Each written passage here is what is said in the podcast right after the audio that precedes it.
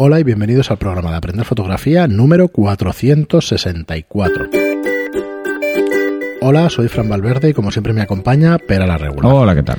Muy buena, espera. Pues ya estamos aquí, un programa más, un día más.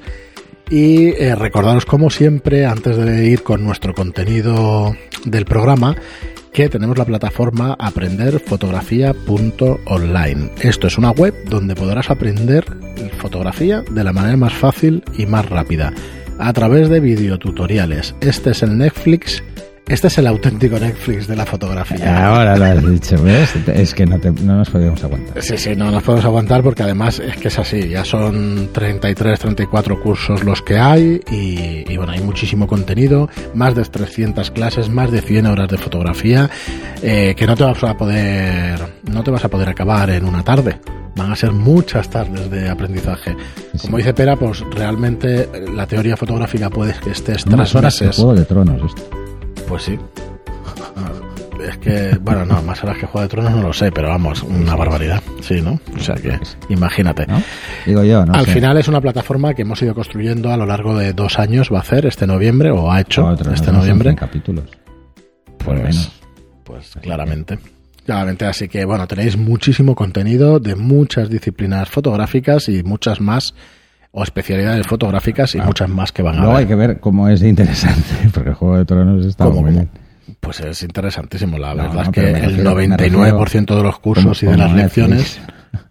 Ah, no, es HBO, Juego de Tronos. Sí, sí, ahí hay pasta, pero... bueno, vamos a poner, entonces vamos a utilizar la frase, es el HBO de la fotografía. El HBO. Clases de calidad y con...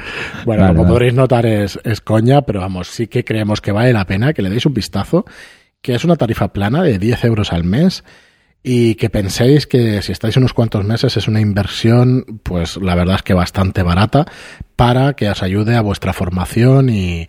y Tanto como aficionados como profesionales. ¿eh? Eso es lo que iba a decir, que, que yo hemos hablado en muchos programas del tema de dedicarse profesionalmente las ocho horas del día o toda la jornada laboral a la fotografía, pero está la opción de dedicarte parcialmente que hay muchísima gente, yo diría que el 60 o el 70% de los fotógrafos son a tiempo parcial, no son a tiempo completo, y que esto les puede venir muy bien para dedicarse o a tiempo completo o dar el salto a tiempo parcial. Así que dadle un vistazo y, ya nos diréis el qué cuando lo veáis, ¿vale? Pero, mm. pero realmente es una plataforma que creemos que está bastante bien.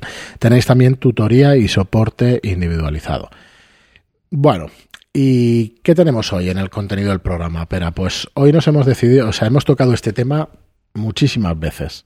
Pero hemos tocado más desde otra visión. desde la visión de los problemas. O de la técnica, de los problemas. De los problemas asociados. Pero querríamos hacer un programa, ahora os decimos el título, eh, sobre. Es un tema más creativo el que queremos darle a este programa. Vale, entonces, ¿qué vamos a hacer? Pues daros una serie de consejos, una serie de pautas, una serie de ideas. Cosas a tener en cuenta. Para que utilicéis el contraluz como recurso fotográfico, ¿no? Antes, antes de, empezar con, estos consejos hay que entender bien el concepto de contraluz, eh, que no siempre es fácil, ¿eh? aunque es obvio que es tener motivos en contraluz, quiere decir que la luz está por detrás del motivo. ¿Por detrás solo? Sí. ¿O lateralmente también? Lateralmente no es del todo un contraluz. Ajá. O sea, tiene que estar por detrás. Eh, si el ángulo es a 90, pues ya no me vale porque es totalmente lateral. O sea, tiene que estar justo detrás. Porque si no está detrás, no vamos a obtener el efecto que buscamos en un contraluz. Cuanto más alineado esté mi cámara, el motivo y la fuente de luz, mejor. Un contraluz puede ser con luz natural, del sol, por ejemplo, o con luz artificial. Eso da exactamente igual. Lo realmente importante es eh, que el ángulo sea correcto para poder obtener una visión creativa del contraluz. En primer lugar, hay que decir algo que ya he explicado otras veces cuando hablábamos de contraluz. Lo más difícil del contraluz es enfocar. Puede ser tremendamente complejo el enfoque. Así que vamos a intentar jugar con los contraluces asegurando el enfoque. Aunque tengamos que tirar de enfoque manual o mil cosas. Pero vamos a intentar garantizar eso. Eso sería el primer consejo que os lanzo. El tema del enfoque es mucho más delicado que en otras situaciones, precisamente porque se reduce el contraste, entonces la imagen, aunque debería estar muy contrastada en los contornos del motivo, no lo está. Y como no lo está, pues bueno, pues lo tenemos así. Así que eh, debemos tener en cuenta esa parte. ¿eh? Mm, Cómo sea la fuente de luz nos va a dar igual para obtener un buen contraluz. Y luego tenemos contraluces que podemos hacer directos, quiere decir que la fuente de luz está directamente, o bien que la fuente de luz está pantallada de alguna forma, o porque hay una cortina, o porque hay cualquier cosa que distribuya la luz de una forma más uniforme y más limpia, ¿no? O porque utilicemos un, un- un difusor o mil cosas. Pero la idea es esa. ¿Qué, ¿Qué vamos a obtener cuando hacemos un contraluz? Vamos a tener unos contrastes más suavizados, porque veréis que la luz entra dentro del motivo con mucha facilidad y entonces hace que el motivo se aclare, eh, sobre todo el contorno, y vamos a distinguir entre diferentes tipos de contraluz, lo que sería un contraluz total o un contraluz parcial. Y cómo podemos jugar con esos contraluces. Un, un contraluz total quiere decir que la escena tiene muchísimo contraste. O sea, la fuente de luz con respecto a la zona de sombra, que es el motivo que tenemos delante, eh, hay más o menos pasos de luz. A ver, vamos a entender esto un poco. Sí.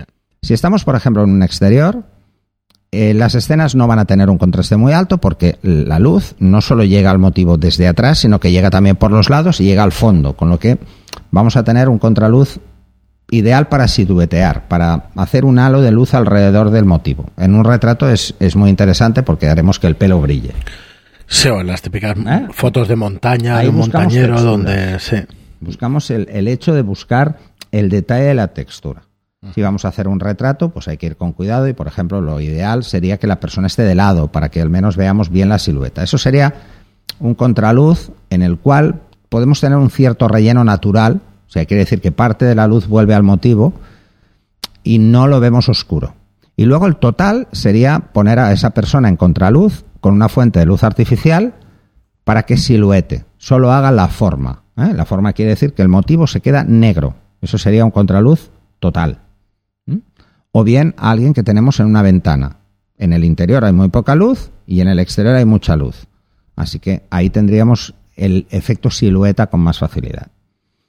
Si, por ejemplo, tenemos esa ventana y tenemos una cortina, volveríamos al primer caso. Sería parcial, porque dentro tenemos una luz más suavizada y fuera no vemos toda la luz porque hay una cortina que hace difusor. ¿Qué vamos a buscar entonces con esto? Una de las cosas que garantizan el, el- el jugar con el contraluz es que da un toque romántico a las fotografías. Es, eh, Yo creo que todos los fotógrafos de boda utilizan eso eh, cuando hacen un reportaje a los novios, precisamente porque da muchísimo juego. O la típica escena que tenemos a la novia que se está vistiendo y que está en la habitación y está en, en el balcón, dentro del balcón, ¿m? o sea, dentro de la casa, y vemos el contraluz de- del vestido, su silueta, ese tipo de cosas. Ahí vamos a distinguir entre cómo podemos conseguir los mejores resultados, pero esa es una de las ideas más utilizadas. O la típica pareja en un campo, mm, que tenemos la luz iluminando el pelo por detrás. En mi caso es más complicado, porque no, no quedo Bueno, igual. cada vez tengo menos pelo también. No quedo igual. que- Ay. Y luego hay otros efectos creativos que pueden ser muy interesantes, así que voy, a intentar enumerarlos, cuáles son las cosas que deberíamos tener en cuenta. En primer lugar, vamos a utilizar una medición puntual. Espera, espera, antes de que vayas a, a los puntos concretos y eso. De hecho, romanticismo, el romanticismo está bien y crea eso, pero cuando, cuando sacamos otro tipo de motivos también podemos estar hablando de que, ay, lo diré mañana, de que tiene frescura y tiene naturalidad la imagen. Bueno, No, o porque sea, no se ve, no se ve artificial, artificial, porque aparece la- el sol como. A ver, lo más importante de un contraluz es que trasladamos todo el peso de composición de nuestras fotos a la luz.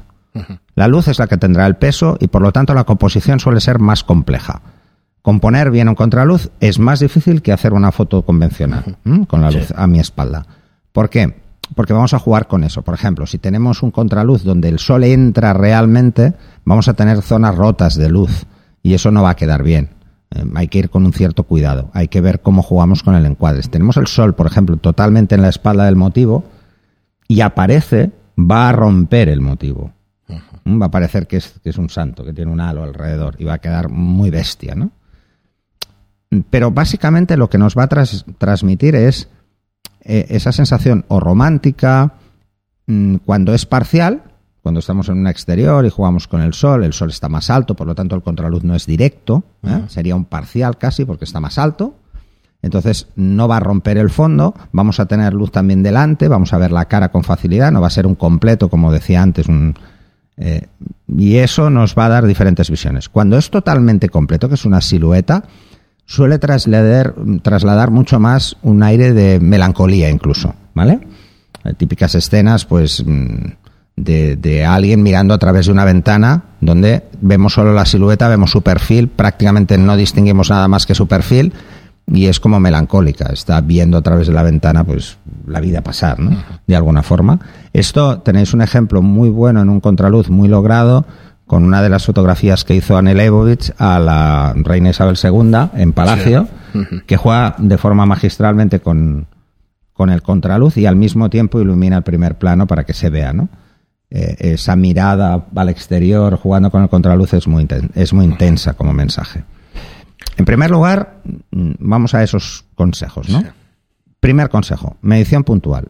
Si queremos un contraluz tenemos que medir el fondo. Siempre tenemos que medir dónde está la luz no medir a la persona, porque entonces no obtendremos un contraluz, reventaríamos el fondo. Así que vamos a exponer siempre al fondo. Por lo tanto, debemos medir el fondo. Así que una medición eficaz es una puntual. Es medir el fondo.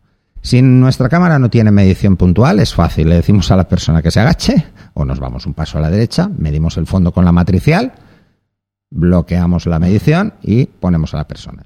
Reencuadramos para que aparezca para que no la tenga en cuenta la medición. ¿eh? Si usamos programas automáticos, pensar que si no bloqueamos no lo va a hacer bien. En segundo lugar, podemos jugar o no con el flare, con los halos. Si queréis jugar con los halos, mmm, depende de lo que tengáis, no van a aparecer con facilidad. ¿eh? Si tenéis, por ejemplo, un filtro, van a aparecer halos rotos, no se va a ver bien. Mm, ya sabéis que yo odio los filtros. Quitar filtros y quitar el parasol. Entonces, si quitáis el parasol, estáis forzando el flare. Es fácil que la luz lateral me provoque esos halos que pueden ser muy bonitos en una foto de contraluz.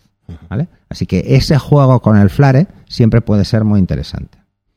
Evitaremos en la medida de, de lo posible cualquier relleno artificial, como cosa a tener en cuenta. Podemos usar un flash para rellenar si vemos que no queremos un, negro, un contraluz negro o muy profundo, incluso en exteriores, y queremos algo un poco más suave, que se funda un poco con el fondo, esas imágenes que quedan como más planas, como más simples, ¿no?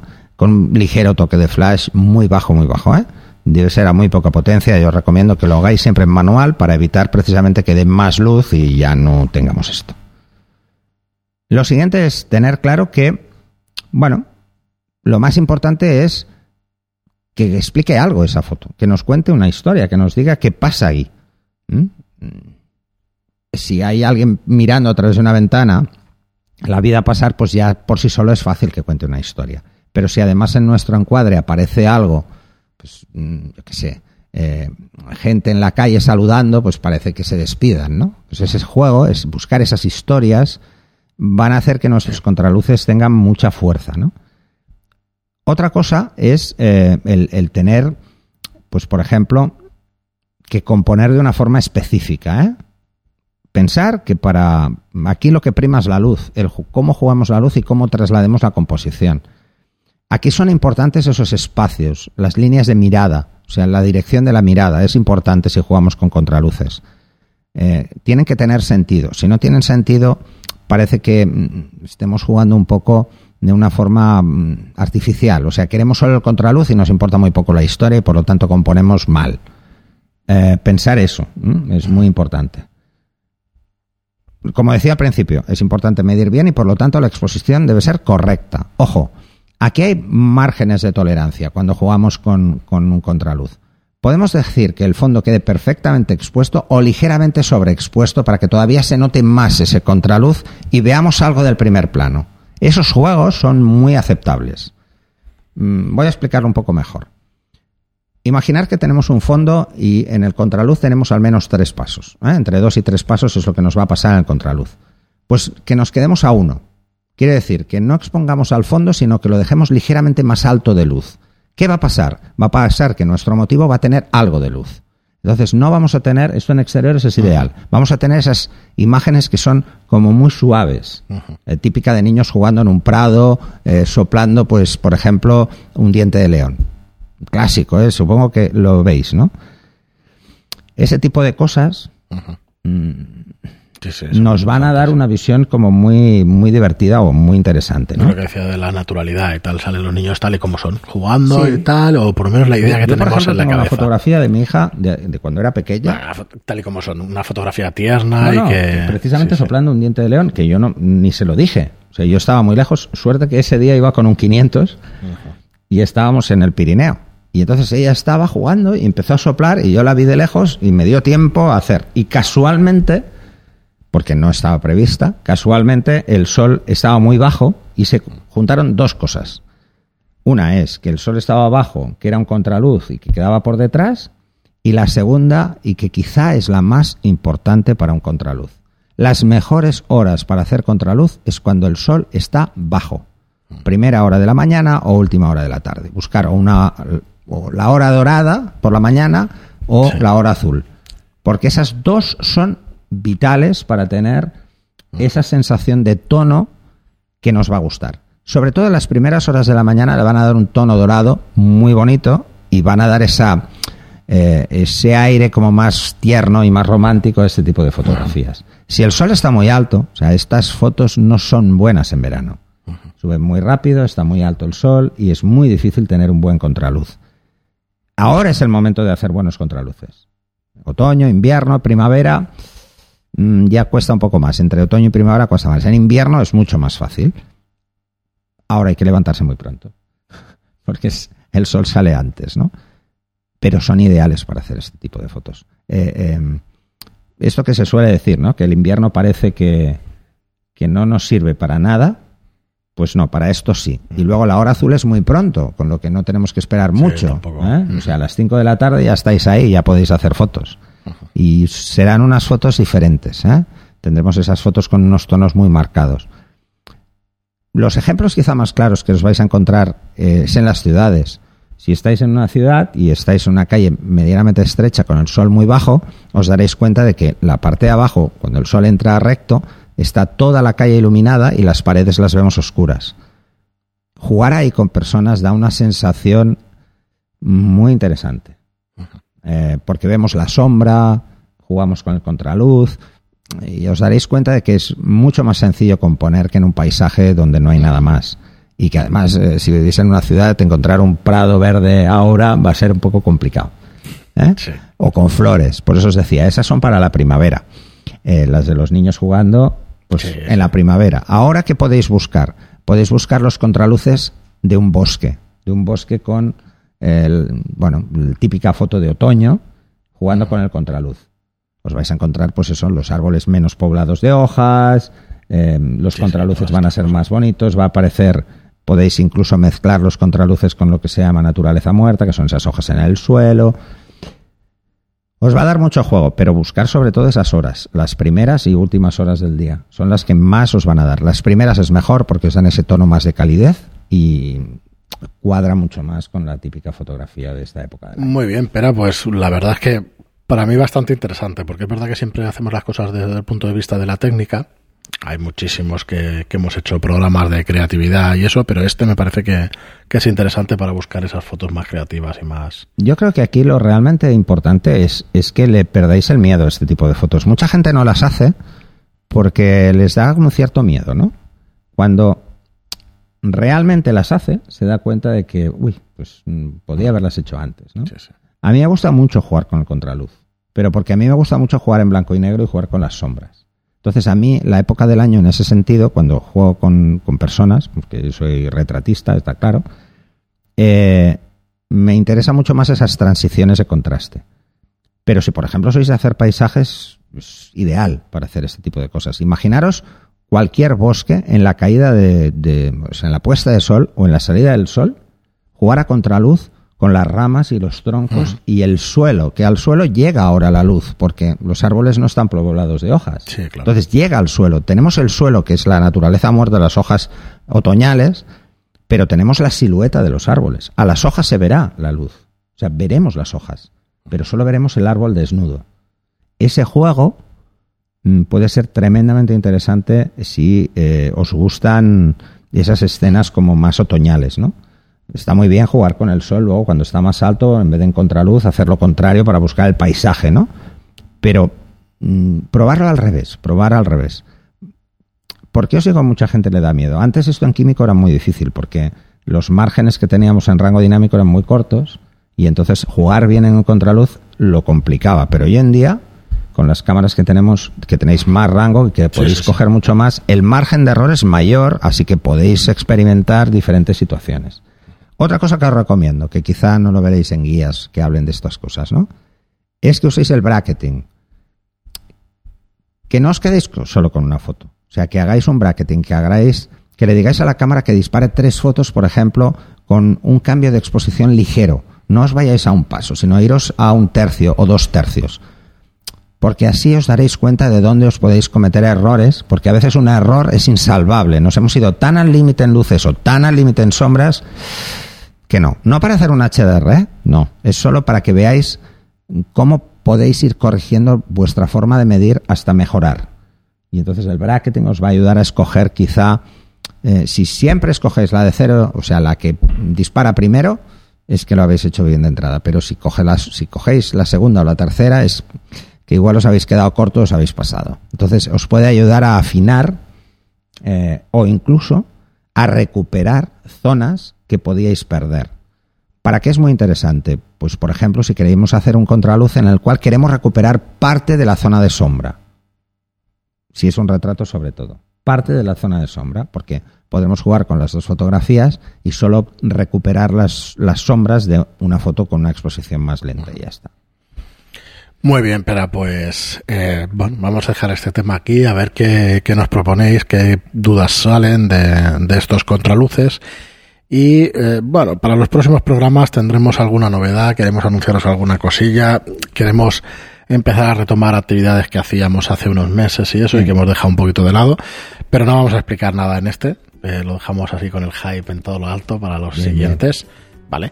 Porque bueno, estamos... van a esperar. Bueno, ya, ya iremos viendo. Sí, van a esperar un par de esto es días. de- programa de lunes, El lunes, o sea, el miércoles, el miércoles más o menos lo sabréis. Así que nada, muchísimas gracias a todos por estar ahí, muchas gracias por escucharnos, por seguirnos, por, por vuestro apoyo, por los comentarios, por vuestras reseñas de 5 estrellas en iTunes y por vuestros me gusta y comentarios en iVoox. Gracias y hasta el próximo programa. Hasta el siguiente.